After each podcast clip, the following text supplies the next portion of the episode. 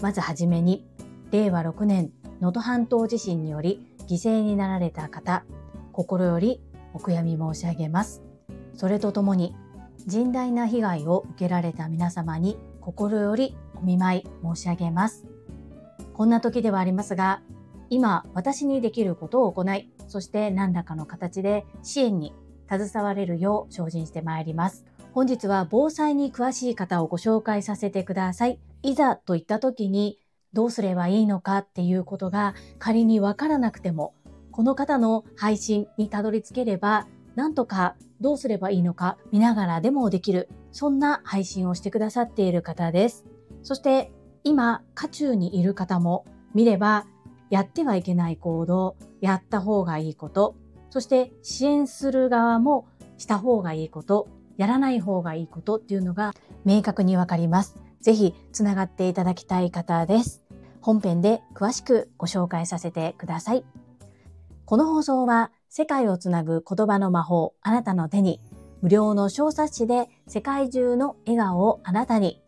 LINE 登録だけでグローバルなお客様を魅了する魔法の小冊子を無料プレゼント。英語学習者と世界をつなぐキューピットグローバリッシュ講師高橋明さんの提供でお届けいたします。高橋明さん、スポンサーありがとうございます。スタンド FM リスナーのあなたは高橋明さんの公式 LINE すでに登録はお済みでしょうか？この小冊子無料で受け取るにはかなり内容が濃くありがたいことがたくさん書かれています。私、外国人と接することがないので全く関係ないわ。そんな風に思っている方もぜひ見てみてください。今、海外から続々と日本へ遊びに来てくださったり、ビジネスで来られている海外の方が増えています。直接お友達がいなかったり、ビジネスを海外の方としていなくても、街で外国人と出会うことあります。そんな時にそわそわするのではなく、あ、あの小冊子から学んだこと喋りかけてみようかななんてチャレンジしてみるのも素敵だと思います。この小冊子の中から私がこの表現ってこんな風に英語では言うんだと気づいたというか学ばせていただいた一節をご紹介させてください。先に言い訳をさせていただくと英語の発音はよくありません。ですが皆様にこの小冊子の良さをお伝えするために頑張って発音してまいりたいと思います。よくなぜ日本にいらしたのですか？って聞くことないですか？こういった時直訳すると Why did you come to Japan? っていうふうに、なんで日本に来たのというような英語になるかと思います。私もそれを使ったことがあるんですけれども、その英語を受け取った側っていうのはあまりいい気がしないそうなんですよね。だからこそのこの表現なんだと思うんですが、What brings you to Japan? 何を日本はあなたにもたらしますか？直訳するとこんな感じのイメージになると思うんですけれども、なんで日本に来たんではなくって、どういった意図で日本に来られたんですかっていうような表現になる。高崎さん、合っていますか？私の解釈はそういった解釈なんですけれども、ですが、なぜ日本にいらしたのかなって思った時に、この言葉が出るかどうかって結構ハードル高いなと思うんですよね。なので、この一つだけでも私は必ず身につけさせていただきたいと思っております。そんな感じで、こう気軽に使えるワンフレーズ、素敵な間違いのない、相手に失礼のない、そういったフレーズがご紹介されています。小冊子と言っていますが、21ページにも及ぶんです。ぜひ皆様、概要欄に掲載のある公式 LINE、URL をポチッとしていただき、登録の上、この素敵な小冊子ゲットしてみてください。どうぞよろしくお願い申し上げます。この配信は、ボイシーパーソナリティを目指すジュリが、家事、育児、仕事を通じての気づき、工夫、体験談をお届けしています。さて、皆様、いかがお過ごしでしょうか？前置きが長いのですが、本題に入る前に2つご案内をさせてください。1つ目、私のメンターでいらっしゃる朝倉千恵子先生が新刊本を出しますよというご案内。二つ目はこちらの個人スポンサーさんのご案内です。まず一つ目の株式会社新規開拓代表取締役社長朝倉千恵子先生が2024年1月22日に新刊本を発売されます。こちら、なんと41冊目の書籍となります。この販売に伴って、全国発売直前のスペシャル企画、出版記念特別講演会が開催されます。日時は2024年1月13日土曜日19時から21時、オンラインでの開催となります。申し込み期限は1月8日月曜日23時59分までとなっております。お急ぎください。もう間もなく締め切り、あと1週間程度で締め切りとなります。ですが、まだ間に合います。こちらにお申し込みいただくと、いろいろと特典がございます。私の観点から4つご紹介させてください。1つ目、発売前に書籍が手元に届く。2つ目、出版記念特別講演会に参加が可能。3つ目、アーカイブが残ります。最後4つ目は男性も参加が可能です。はい。朝倉千恵子先生の講演会、男性が参加できないものも多い中、こちらは男性も参加が可能です。特に男性の皆様、そして開運ではなく強運を味方につけたい。そのためにどのように運を整えるのか、みんな知りたいと思うんですよね。ぜひ、ふるってご参加のほどよろしくお願い申し上げます。お申し込みサイトは概要欄もしくはコミュニティに掲載のある URL からよろしくお願いいたします。二つ目、個人スポンサーさんの募集のご案内です。今、冒頭で高橋明さんにスポンサーいただいているような形で、ご自身の PR、どなたかの応援、何かの広告宣伝などにお使いいただけます。こちらは私が Voicy パーソナリティになると決めて、 Voicy さんが求めるパーソナリティ像に寄せていくためのチャレンジでもあります。こちらのスポンサーさんになっていただいた方からお預かりした資金というのは、どなたかの応援に使わせていただいています。お申し込みサイト概要欄に URL 掲載しております。ぜひ覗いてみてください。どうぞよろしくお願い申し上げます。そんなこんなで本日のテーマ、ぜひ皆様につながっていただきたい防災のプロ、ご紹介させていただきます。それは、防災アナウンサー、奥村夏美さんです。奥村夏美さんについて3つに分けてお話をさせていただきます。まず1つ目は、奥村夏美さんとは、2つ目、奥村夏美さんのアウトプットされている媒体、そして最後3つ目に、以前にもご紹介させていただいたのですが、奥村夏美さんが開発されたパーソナル防災サービスパソーボについてです。まず1つ目の奥村夏美さんについてのご紹介です。私がこの奥村夏美さんのことを知ったのは、ビジネスコミュニケーションコーチ松尾由紀子先生がインスタグラムでコラボライブをされていた対談相手だったということです。奥村夏美さんは以前派遣としてアナウンサーのお仕事をされていました。ところが妊娠をして、そして切迫流産で入院をされたんですけれども、その入院中のベッドの上で首を宣告されます。今だったらまた腹とか言って訴えたりすることもできたのかもしれないんですけれども、まあ、時代背景的にすぐにアナウンスしてもらえない方は用がない。そして派遣だったということもあって、あっさりと首を切られてしまうんですね。そんな奥村夏美さんはフリーで防災アナウンサーとして今ご活躍されています。私はインスタグラム経由でつながったということもあって、インスタグラムフォローさせていただいているんですが、例えば今回のように地震が発生した時に被災者はどういった行動をとればいいのか、支援する側はどういったことに注意すればいいのかということがものすごくよくわかります。さらに普段から発信してくださっている内容を目に留めておく、見ていくことで、しっかりがっつり覚えていなくても、奥村さんのとこに飛べば情報があるとか、あ、そんな風なものの見方、考え方をするんだ。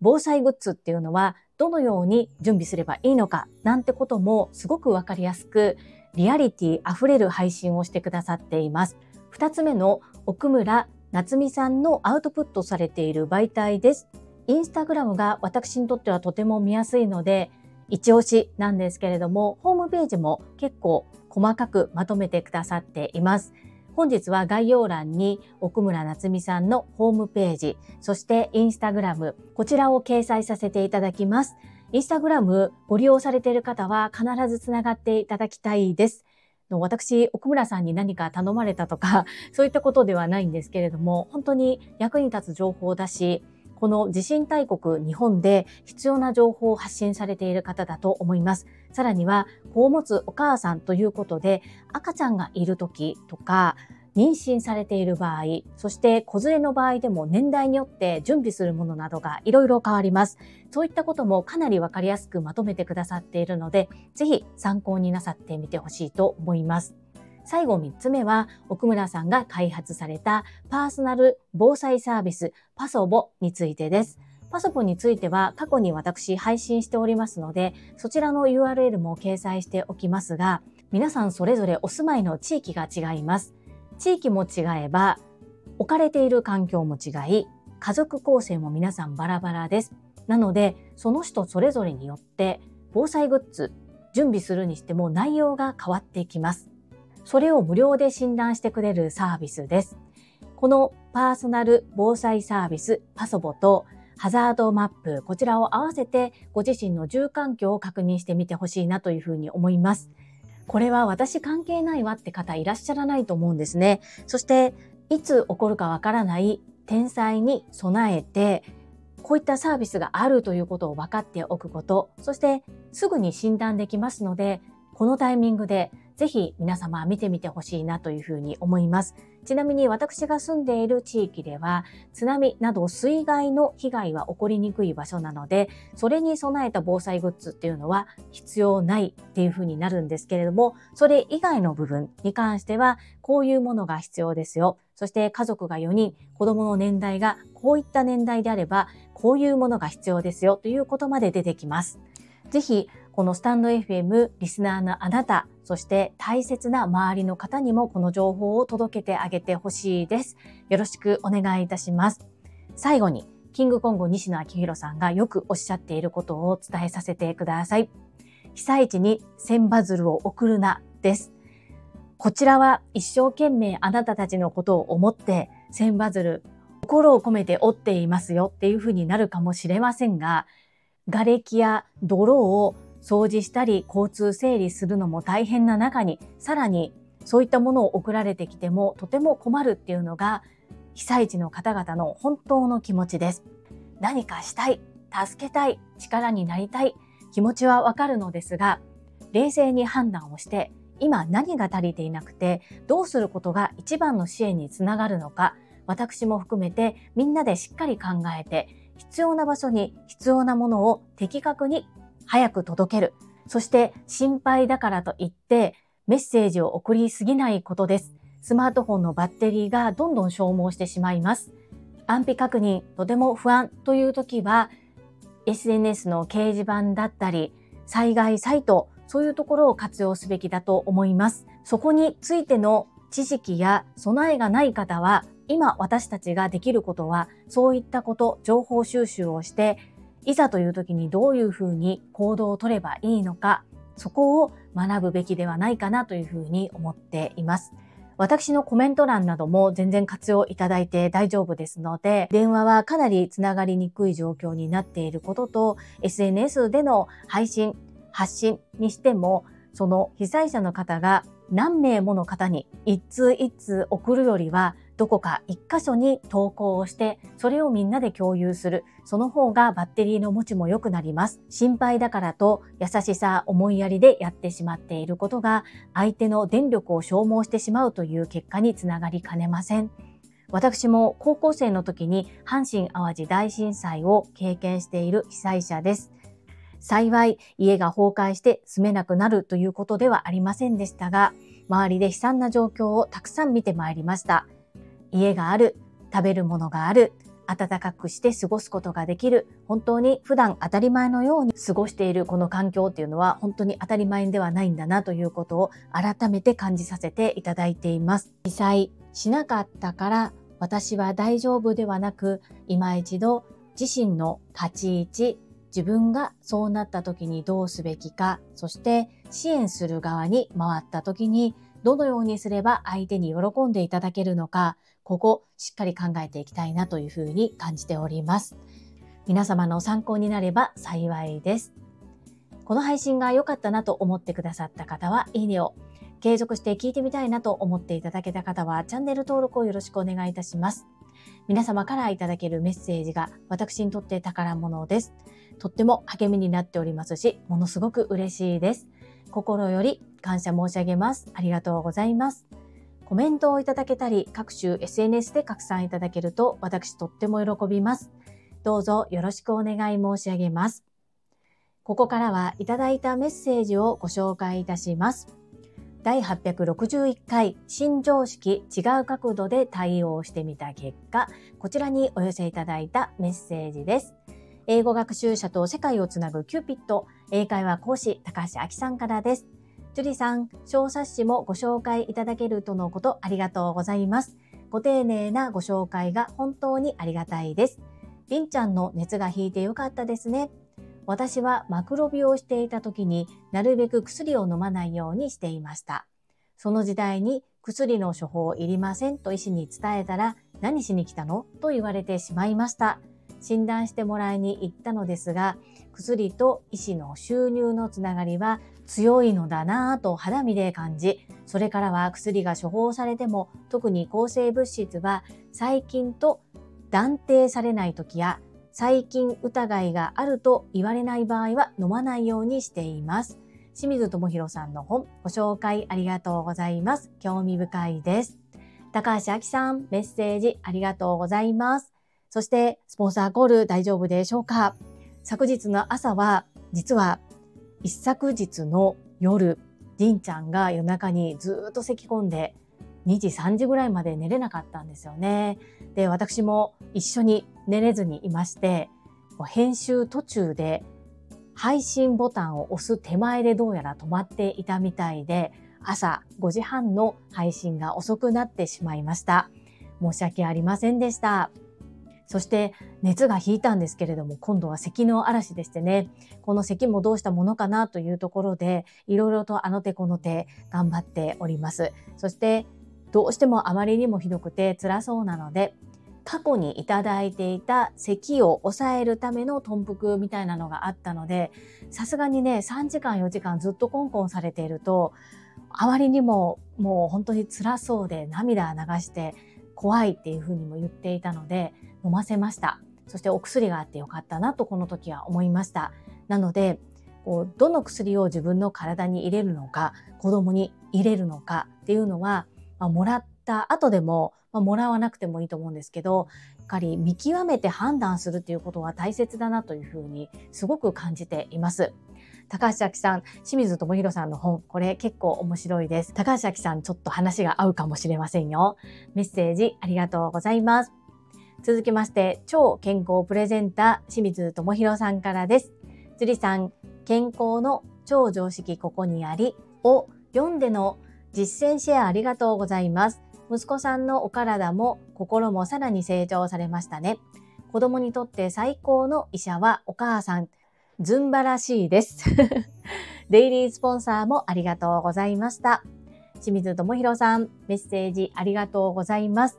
まさかこんな結果になるとはという感じで、で、この年末年始でなければ今まで通り病院に連れて行っていたような気がします。この緊急外来何度か行ってみてあまり意味がないなというふうに感じている部分もあって、持ち合わせの解熱剤もあったことから一度子供の様子を見てやってみようと思って実践することができました。そして息子にとって良い経験、そして私にとってもとても良い経験だったというふうに思います。はい。デイリースポンサー、心く受けてくださり、そして丁寧にスポンサーコールしていただけたこと、心より感謝申し上げます。ありがとうございます。続きまして、時岡哲也、京都伏見アクティブライフ生態院さんからです。樹里さん、読んだ内容を我が子に実践するのは、今までの常識と違うなら勇気がいると思うのですが、素晴らしいと思います。てっちゃん、メッセージありがとうございます。そうです。勇気いりました。ですが、もううなされていたり苦しそうだったら投与するつもりだったんですね。でも、しんどくないって言うんですよ。で見ていたら食欲は落ちてるんですが、まあ、体が熱いだけ喉は痛いという状態だったので熱を下げるという薬は投与せずに行きましたただ先ほども申し上げた通り夜中の咳がひどくてもうこれどうしたものかなというふうに思ったんですね。いろいろ調べてみて、蜂蜜を舐めさせてみたり、喉を温めてみたり、背中をさすってみたり、いろいろやったんですけれども、もう二人とも眠いのに寝れないというね、結構自己的な時間を3時間4時間ぐらい過ごしました。そして次の日も昼間も割と咳き込んでいたので、咳に効く豚腹を投与しました。そこで少し落ち着いたのでよかったなと、本当に苦しそうでしたので、お守り的に薬は持っていて、いらないものは排除していくっていう形がまず最初の第一歩かなというふうに感じております。てっちゃん、メッセージありがとうございます。最後に石垣島のまみさんからです。樹里さんこんばんは、まみぴです。何はともあれりんちゃんの熱が下がってよかったね。樹里さんも言っていた通り、ボキトモさんの Voicy でも同じことを言っていたもんね。病院に無理やり行かなくてもいい説。とはいえ、ずっとりんちゃんのことを見守っている樹里さんは、やっぱりあったかいお母さんだなって聞いてましたよ。まみぴメッセージありがとうございます。そう緊急外来にこう夜中とかに熱が出たからという理由だけで行くのはいらないというふうに今は思っていますね。ただ、りんちゃんは熱性痙攣を持っていて、痙攣が起こる可能性があるという、ちょっとまあ危ない状況であるということ、そして長男も熱が出ると中耳炎になりやすい子なんですね。なので、早めに耳鼻科に受診している方が、最悪の事態が免れるというのは、これも病院が空いてない時にすごくひどくなって、夜中のたうち回ってっていう、そういったことが起こったことがあるんです。それこそ緊急外来の耳鼻科にあたるところがあるというところに片っ端から電話をかけても全部門前払い。そして救急車を仮に呼んだとて耳鼻科見てもらえるところがないので、もうその夜は痛みと戦ってやり過ごすしかないっていう状況だったんですね。顔色もどんどん悪くなっていくし、もうどうしたものかなとすっごく不安になりましたけど、ここでね、私が不安な顔になってしまっては子供まで不安になるので、大丈夫、必ず治るから気をしっかり持って寝なさいなんてね、言ってたけど、痛いのに寝れないだろうななんて思いながら、本当に変わってあげれるもんなら変わってあげたいっていうふうに思います。これがやっぱり母にしてもらった子供たちへ感謝の部分ですね。こういったことがなければ自分の親への感謝心っていうのももっと薄かったかなというふうに思ったりします。母は強しっていうのは本当にそういう意味でも強いんだろうなと泣いてばかりいた私では本当に考えられないなっていうふうに思います。子供に鍛えてもらってる、そんな感じがします。はい。マミピ、優しいメッセージありがとうございます。はい。いただいたメッセージは以上となります。皆様本日もたくさんのいいねやメッセージをいただきまして本当にありがとうございます。とっても励みになっておりますし、ものすごく嬉しいです。心より感謝申し上げます。最後に2つお知らせをさせてください。1つ目、タレントのエンタメ忍者みやゆうさんの公式 YouTube チャンネルにて、私の主催するお料理教室、ジェリービーンズキッチンのオンラインレッスンの模様が公開されております。動画は約10分程度で事業紹介、自己紹介もご覧いただける内容となっております。概要欄にリンクを貼らせていただきますので、ぜひご覧くださいませ。2つ目、100人チャレンジャー in 宝塚という YouTube チャンネルにて42人目でご紹介をいただきました。こちらは私がなぜパラレルワーカーという働き方をしているのかということがわかる約7分程度の動画となっております。概要欄にリンクを貼らせていただきますので、合わせてご覧いただけると嬉しいです。どうぞよろしくお願い申し上げます。それではまた明日お会いしましょう。素敵な一日をお過ごしください。スマイルクリエイター、ジュリでした。